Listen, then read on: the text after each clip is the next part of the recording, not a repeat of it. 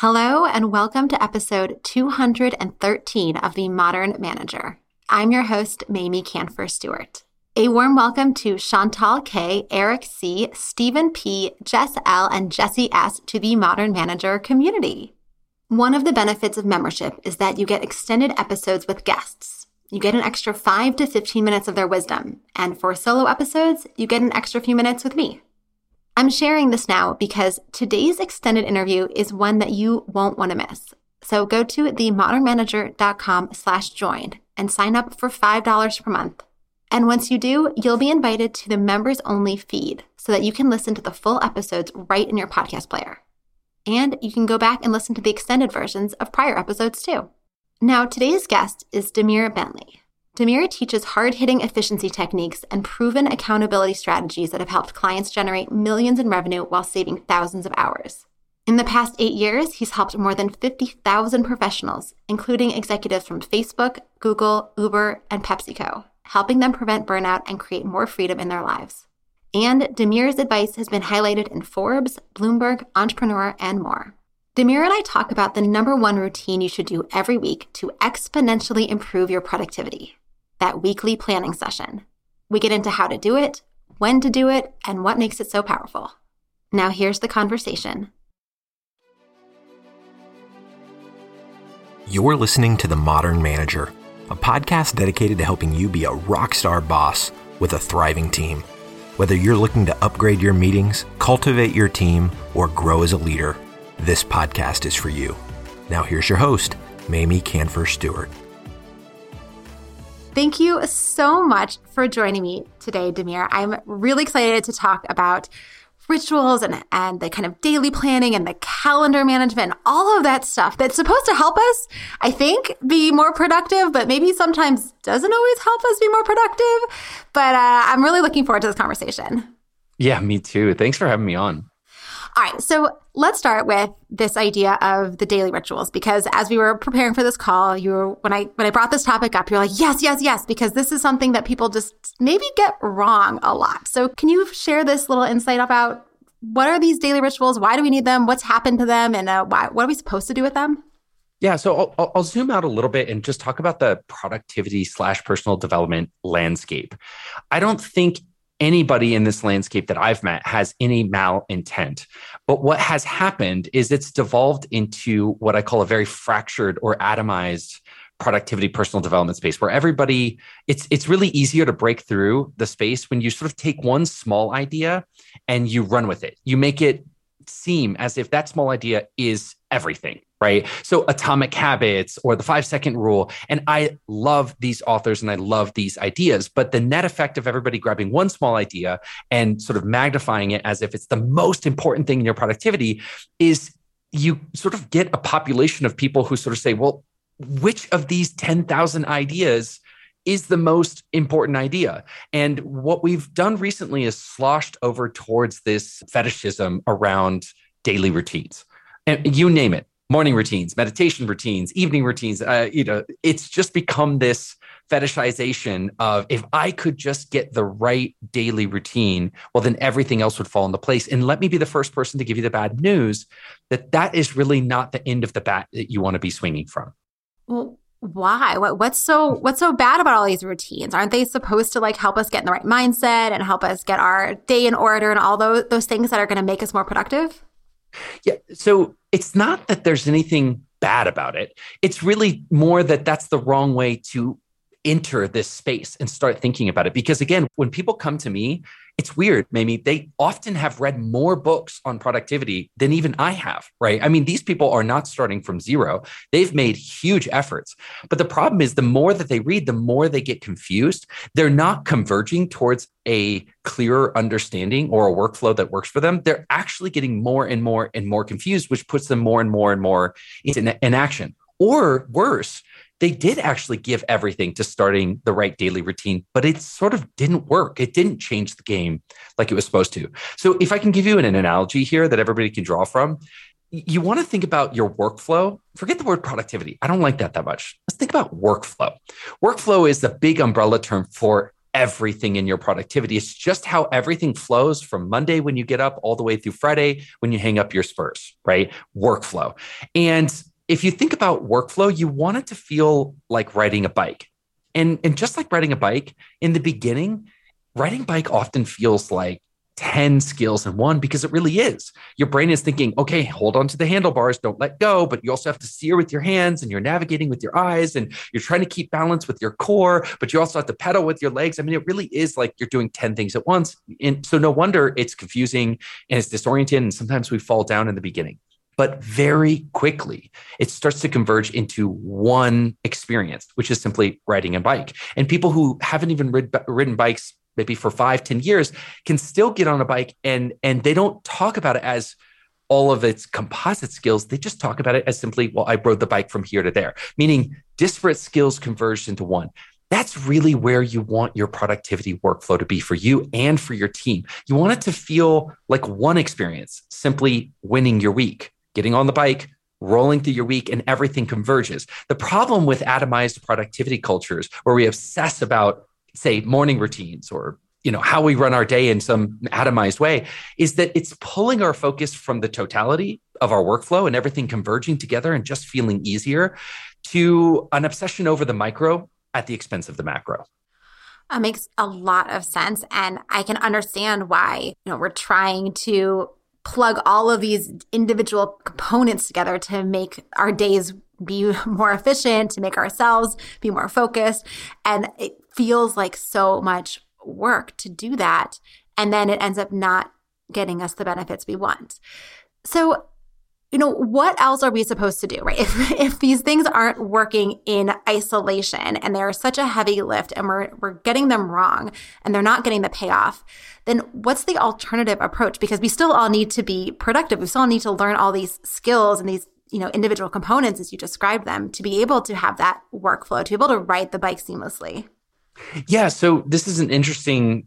We just jumped really to the to the meat and potatoes of why we even started our company. And it's funny, we just wrote a book, but we've been in business for ten years, and often have said there's not a need for more books. We don't need more ideas in the productivity space. What we need is more integration. And so when we started Lifehack Method, we thought of ourselves less as researchers and more as clinicians, right? And so if you follow that analogy, we were less trying to break new ground in productivity and more trying to bring what we had already with the ground that had already been broken, the amazing, innovative ideas and concepts and technologies, and bring them to people in a way that they could actually yield the benefit in their life. So often, what we do when we're coaching with people is we're really showing them a very simplified system that integrates all of this and help them navigate the process of integrating it. So, um, this is the very light version, but we have a four step process. The first step is getting radical clarity. So, it, before you integrate you know habits techniques technologies. We really just focus on do you know where you're going? Do you have radical clarity? If you could only do one thing and that one thing would win the game what would that be? So if that's step one we always start there with the client almost on a blank sheet of paper Step two is more self mastery. And this is where a lot of the traditional productivity techniques come in. And we, we like to think that one of the benefits that we lend to our clients is we're not just telling them what they should be doing, we're telling them all the things that they shouldn't because it's such a crowded space. You know, your your friend at a party and you know, you go to a party, you're going to come away with 10 different productivity techniques and 10 different recommend- recommendations for books. So uh, in stage two, when we're helping people self mastery, one of the ways that we serve people is to say, hey, all of that stuff you can disregard this is what's really going to make an impact simplified let's start doing this and people see a result stage three that we take people through then is assuming you've got clarity assuming you've got some level of self mastery, meaning your productivity hygiene is dialed in. Then we talk about using technology and systems to magnify your output. This is where we would get people into delegation or, you know, automation, you know, more, some more of the fancy stuff that really magnifies your productivity so that you can do the work of 10 people. And then stage four, which we could talk about maybe later, is really lifestyle design. Is all of this adding up to the life that you really want to be living? So just to quickly recap, stage one would be getting radical clarity. Stage two is all of the productivity basics. Stage three would be systematizing your life and leveraging, you know, really breaking through the boundaries of productivity using technology and other people. And then stage four is, is it leading you to the lifestyle you really want to be living? And so uh, that's the arc that we travel with people in a sort of, I, I know this sounds silly to say in productivity, in our clinical work. I actually I love that phrasing, and it's uh, I might start to adopt that kind of mindset or that kind of phrasing with with my work too, um, because that's very similar to the way that I approach work with my clients. So I actually want to go to step two a little bit more, and this self mastery, this you know figuring out what are the right behaviors or routines or practices for yourself. Is it something that's kind of across the board? There are a few things that everyone should do, and we're all then we're kind of good to go. And anything around that is like, you know, fancy for the edges. Or is it really individualized per person? And and how do you then figure out what are the right things for you to do based on your personality, your role, whatever it is that might be those factors? Yeah, this is an incredible question. I mean, I'll even step take a step back so people know, you know, it's it's actually important to know who I am to answer this question. So about 15 years ago, I was working in Wall Street. And just so you know, maybe I'm the kind of person who is successful sort of in spite of my productivity, not because of it. Um, my mother recently uh, laughed so hard that she spit Coca Cola out of her nose, trying to explain to her friends that that I was the son who became the productivity coach. That concept was so funny to her because I was the, you know, least productive child that she had. And and so I really, although I was smart and I got into a good school, I, I usually had to work 80 hours to get 40 hours of work done. And I, I, just foreground that to say, hey, you're talking to somebody who has tremendous empathy for people who are smart and maybe have been able to finagle their way into a successful position, but they know they've done so really in spite of their productivity habits and their basics that they've done or not done, not because of it. Does that make sense? Yes, it does. I'm thinking about my own children right now and hoping that they'll uh, they'll turn around maybe like you did. Yeah, I mean, I, I, I, so what happened to me is I was working Wall Street was working 80 hours a week and had a health crisis that that nearly killed me. And it was sort of a forced stricture where from the outside, my doctor said, Hey, you've got to stop working over 40 hours a week. You could actually die from what you're suffering from right now. And so that really forced me to step back and instead of just reading productivity books or you know engaging in, in, the productivity fetishism that we all do it really forced me to step back and focus on integration and say okay what of what I actually know, what is actually going to get the biggest impact. So coming back to your question of like what on the foundations of productivity have the biggest impact. When I went home from my doctor that day, I'm talking about I had a, I saw a doctor on a Friday. They said I had to work go from working 80 hours a week to 40 hours a week pretty much overnight that that very next week. So I went home and the very first thing is I had what I call my first real planning session of my life. And I call it my first real planning session because previously I had been doing something that wore the clothes of planning, but was not actually planning. And what I mean by that is there's a very specific, we, in fact, in our book that's coming out, shameless plug there, we've actually got five discrete steps. If you take any one of those steps up out of that process, you're not actually doing a planning, you're doing sort of something that very much, you know, barks and quacks like planning, but it really isn't a planning process. So I would say for anybody, and I get asked, I get asked this question at parties all the time. Okay, you're a productivity coach. What's the number one thing I need to be doing? I always say planning, planning your week. Now, I just want to pause here maybe and say that almost everybody says, well, I plan. Okay, let's put some data in here. I surveyed 5,000 professionals who manage between five and 50 people very much like your audience, right? People who manage other people. So let's just assume that if you're if you're put in charge of somewhere between 5 and 50 other people, you're successful. You know how to work, you've distinguished yourself, right? So these are not unproductive people. These are not losers. We surveyed them about what they thought the most important productivity tactics were to win your week, meaning what's the most important thing that you have to do to win your week? 94% of them said that planning your week ahead of time was crucial to winning your week. I think everybody out there's probably nodding, like, okay, duh, this is an obvious statement. But here's where get, things get interesting. We followed up with those 5,000 people. We said, okay, if planning is so important, how many times in the last four weeks, or have you planned your week for the last four weeks? We just wanted to get a sense, maybe, of out of these 5,000 people, who has a regular planning practice in place? Do you want to take a guess what that percentage was? Like 30%? Less than 1%. What? Now, not to say that nobody had not planned in, but less than 1% had planned all four of the last four weeks where we had surveyed them, right? So less than 1% had a consistent planning practice in place. So often when I bang the drum about planning your week, people say, well, Demir, come on, man. I'm not talking to you for the simple stuff. I know the simple stuff. Give me the advanced stuff. But here's the thing are you doing this thing? What I have found through this survey and through work with my clients is planning your week is something that everybody gives lip service to. But when you actually scratch beneath the surface, hardly anybody is actually doing. Yeah. I, I mean, I see the same thing with meetings. Everyone knows you should have an agenda, and so few people actually create one, right? It's the same concept that you got to plan so that you can focus your work, focus your conversations, focus your energy and your time on the things you're trying to accomplish. So, why don't people actually follow through with planning? Or, like, wh- why are we not doing this thing that we know we should do? And, like, how can we get ourselves to actually go do the planning and do it in a way that is going to really help us and not just, you know, be going through the motions? That's the essential question, right? What how is it that we know there's something we have to do and yet we're not doing it? It actually makes perfect sense when you think of us less as rational actors who are having emotion and more as emotional actors who have the capacity every once in a while to act rationally, right? So if you think about us as an animal, not as a human being, right? Or you think about our animal self, our animal brain is designed to move us away from pain and towards pleasure right? That's an oversimplification, but it's a helpful simplification. And so, what is planning if not one of the least comfortable 30 minutes of your week? I mean, when you really think about it, to plan your week correctly, you're accelerating a week's worth of stress, fear, anxiety, and negative realizations into one 30 minute sessions. That's going to be an incredibly uncomfortable 30 minutes, right? That's the 30 minutes where you discover, oh my God, I'm double booked. That's the 30 minutes where you discover, oh my God, that huge project is coming down the pipeline, right? And so uh, let me say something controversial. Even when done perfectly right, a planning session is going to induce stress, fear, and anxiety.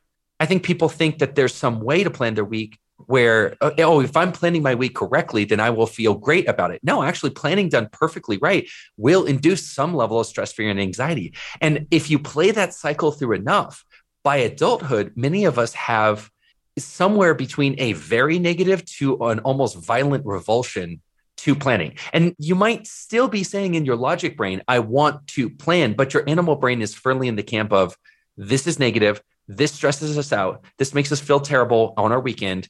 And even when you allocate the time, people find somehow miraculously they slip out of it. They evade it. They avoid it. All right, so now we know why we're trying to avoid it. So, what do we do then? How, like, how do you build your routine so that you do this weekly planning? And then, what are the most important things that we should do? Right? I heard you say 30 minutes maximum. So, what do we do in those 30 minutes? Yeah, I mean, let me let me step back and say, if we put the pain that you experience from planning your week on a scale, and on 10 on that scale, let's talk about the worst stomach flu you've ever had right? So let's call that 10. And let's call one like a painful sort of pebble in your shoe, right? If you put, the, if that's your pain scale, let's call planning your week like maybe a two or a three. So let's also get real. Like, this is not the most painful thing that you could experience, right? So, yes, it creates stress, fear, and anxiety, but it's sort of a low grade stress, fear, and anxiety. It can easily be overcome if you have the right reward in place. So, uh, I'll sort of back up and say, one of the things that my wife and I discovered is that when we actually do a planning session that is rewarding in and of itself, we go down to a cafe, this really fancy brunch place. We go Saturday morning, we get a babysitter, we go by ourselves, we sit down, we plan our week for 30 minutes. We sort of, you know, consult with each other. Okay, I just did my plan, you've done your plan. We sort of cross consult okay, what do you know that I need to know? What do I know that you need to know? And then we sit there for another hour and a half and two hours, and we found that it's way better than date night. It's actually so so much better than date night because well first of all we can get babysitting for it um, but the second thing is that we feel really connected and and after we get a plan in place and we know that we've sort of faced our fears and looked at the week, there's actually a rush that comes after that. And, and, many people who have planned can recall, they can summon to mind a feeling of like, yeah, it was hard to get myself there, but actually I felt so good on the other side, sort of almost a release or a rush that you get from having faced your fears. And when you do that together with your spouse or your business partner, it actually is multiplied. You, you get this sort of connectedness on the other side of it. So, so our reward that makes us want to go is that we've sort of treated ourselves to this incredibly luxurious brunch with the promise that it's like, hey, you can do this if you do your planning. And so it's really not hard to get yourself to overcome a three out of a 10 scale of pain if you induce yourself with the right reward. I love that. And I'm also imagining it could apply to a team where everyone together on Monday morning hops on a Zoom, does their independent work, gets to like share and bounce ideas off of each other. And you can kind of walk away after, you know, 30 or 45 minutes feeling more connected to your team members, have, knowing everyone's got their plan in place for the week, and have it not feel heavy handed. Like as a manager, I am coming down from the top saying, I need to know what you're doing this week. Yeah, I mean, it, this could be something we could talk about in your uh, bonus session for your paid subscribers. But Monday is the very worst time that you could be planning and having your team plan their week. Yeah, let's stay on what's the right structure of planning. And then in our bonus section, we'll talk about why not Monday, what's the best time, and any other tips for how to do it collectively as a team. Yeah, absolutely. I, I mean, when I think about planning, one of the things they've worked we've worked to do is create something, and this is actually the substance of our book that's coming out. It's called Winning the Week: How to Plan Your Week Successfully to Win the Week in Less Than 30 Minutes. And so that's the promise. And we want to show people a radically simplified process that you can do in less. It's five steps. It takes less than 30 minutes and it's sort of uh, it's sort of like taking the medicine right? We've really gotten the pill as small as you could possibly swallow it. And so that's that's what we fancy is the innovation here. Not that it'll not that this is something you never could have imagined. It's really just this is the culmination of 10 years of quote unquote clinical work in the trenches with tens of thousands of people that we've coached in their day-to-day productivity. And we've just found that this is the simplest that we could make it. And there's there's really five steps. Step one it actually there's a step zero if i may. Step zero is what we call remove the resistance and i call it step zero because if you do it once and you do it right you'll never have to do it again. It's really like a foundational like this is a setup that you have to do. And it really is what we just spoke about which is to set up a planning process that induces you to want to do it where the reward of doing the planning exceeds the avoidance that you have around the planning. And if you do that once and you do it right you'll never have to do it again. Okay so that's step zero. Step one is to learn a lesson in any practice in life, whether it's guitar or piano, you want to do intentional, effortful improvement, right? Effortful practice, effortful improvement means that you didn't just practice piano, you actually listened back to a bit of your session and said, okay, that's actually something that I'm doing wrong. Let me improve on that. And with just five minutes in your planning practice, if you take five minutes before you start and you say, okay, how did last week go? What's one thing I did right? What's one thing I did wrong? What's something I should keep doing? Right. And if you bring that and you fold that into your practice, not with like, you know, we're not talking about 50 minutes. I'm just talking about a really quick reflection on learning one lesson.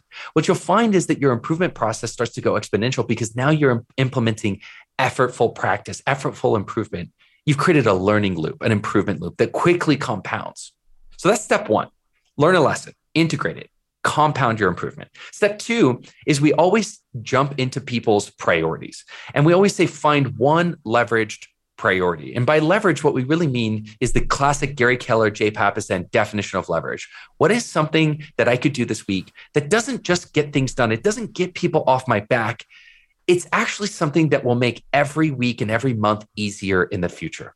And when you bring leverage to your life, again, it compounds, right? If I do something for the next 52 weeks that makes my life consistently easier, imagine how much easier my life is going to feel a year from now with 52 weeks of targeting things that are going to make my life permanently easier, make things unnecessary. That alone, I mean, those two things alone, implement some kind of le- lesson learned and find leverage and implement leverage and prioritize leverage in your week. I mean, if you stop there already, you'd be ahead of the pack. The next thing we do in our planning process is we actually scan your calendar. And I do what we call interrogation of calendar, meaning instead of just a calendar review, we actually really step through with a harsh interrogation, like a spotlight. We really analyze our calendar, not just for the next seven days, but for the next 14 days. So if you're looking at your calendar harshly every seven days with a rolling 13, 14 day glance, what you're going to do is you're never going to get taken by surprise right when we're when we're not scanning our calendar right or we're just doing a casual review or we're not looking out 14 days, what happens is we tend to get taken by surprise by things. And this is what I call the stupid tax, the unforced errors, where you slap yourself in the face and you say, God, I should have caught that. And now it's, I'm going to pay a huge price in time and stress and anxiety. And in fact, I'll pause for all those managers out there because I know that's primarily who's listening. If you just in your entire team removed the stupid problems, the problems that could have been foreseen, right? The landmines that you could have scanned, your team will, uh, on a compounding base, operate so much better. Because often when it when you get these landmines, these emergencies that takes the whole team off their off their game, because you know, LaSalle didn't foresee something coming down the pike. And then it occurs to her as an emergency. And now she sends up the red flare and says, Everybody, please stop and help me because now this thing I should have caught 14 days out since I didn't. Now it's an emergency and and it doesn't just affect me. I'm pulling in my whole team. Does that make sense? Yes, it it really does and it it's so true that like these things are often like, you know, flares going up and fires that need to get put out wouldn't necessarily need all of that attention if we were thoughtful and if we were looking ahead and if we were projecting and then, you know, making the right moves up front. My experience is and this is very rough numbers, but the vast majority of quote unquote emergencies that teams face were what I call unnecessary emergencies, meaning they could have been foreseen, they could have been mitigated in a massive way. And so if 80 or 70% of your emergencies are unnecessary, that doesn't mean you don't still have things that no matter what you've done, you could not have foreseen this. Well, great. Now you have so much time and energy and intention to face those emergencies. There's nothing worse than a week when you had five unnecessary emergencies that compound the sixth and seventh necessary emergency. That's that's those nightmare weeks where you really, you know, you just really get grounded and pounded. Okay. Step four is then we go to your to-do list. We scan your to-do list and we triage your tasks, almost like a triage doctor. You know, triage doctors cannot you know if you're if you're on the front lines of a battle and you've got mass casualties the truth is you can't help everybody. And napoleon's doctors in the napoleonic wars realized that they were actually letting more people die overall by trying to treat everybody meaning your attempt to treat every patient is actually resulting in more death and sickness overall. And so the courageous thing is to actually create a classification system and say who how can i do the most good? And and take the hard medicine that doing the most good often means courageously deciding what's going to die ahead of time. And that's so hard emotionally to look at something and say, I'm not going to get that project to that person. This is not going to happen.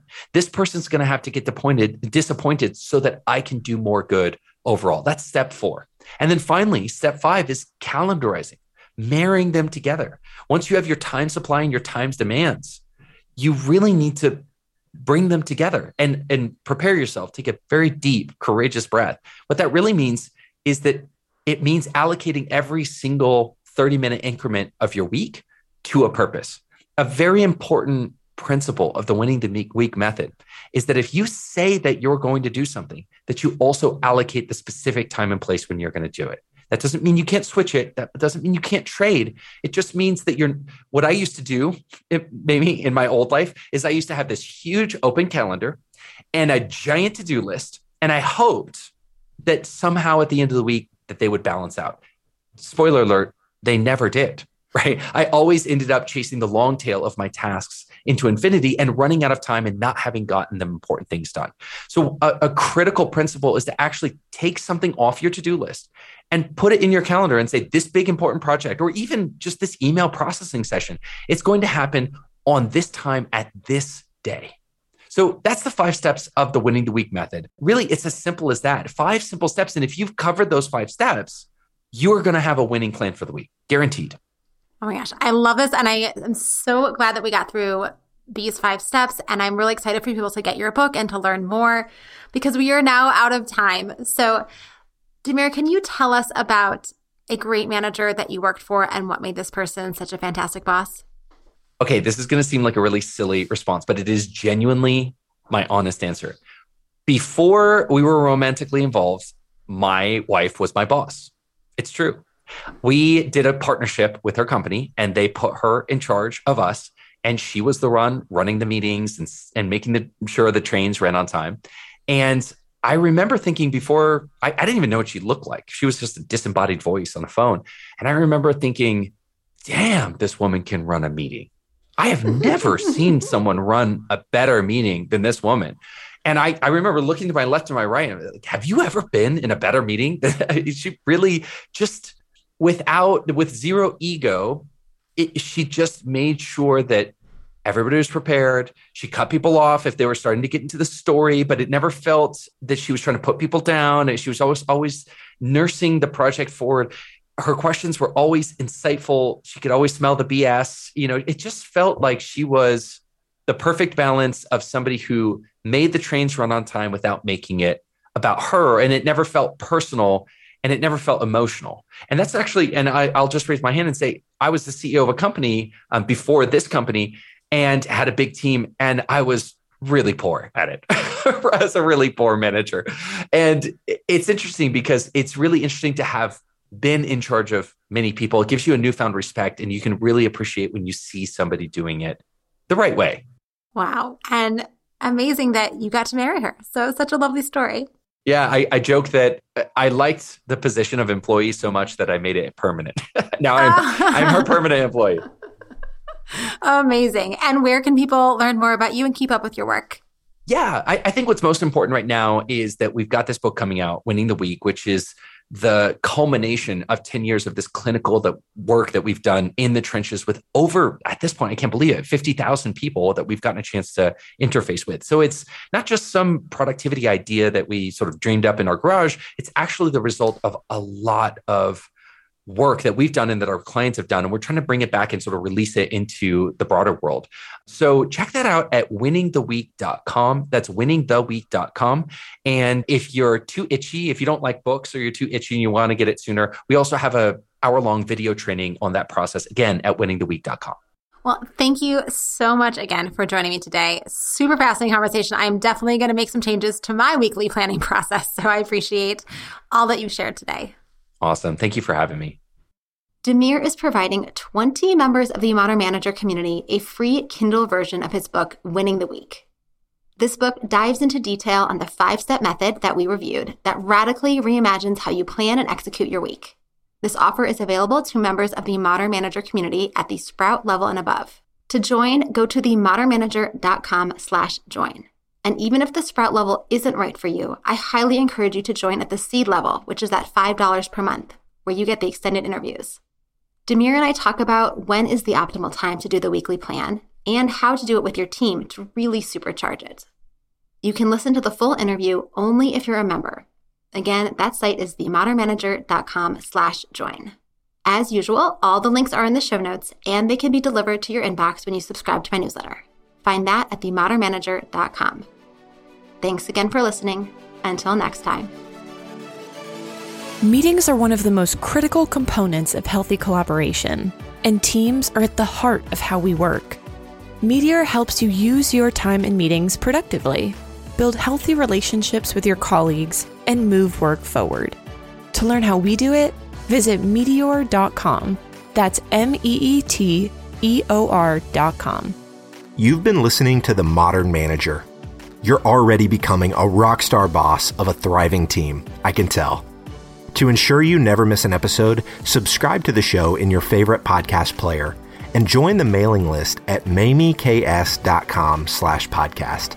That's M-A-M-I-E-K-S dot com slash podcast to get show notes and other special content delivered directly to your inbox. Thank you so much for listening. Until next time.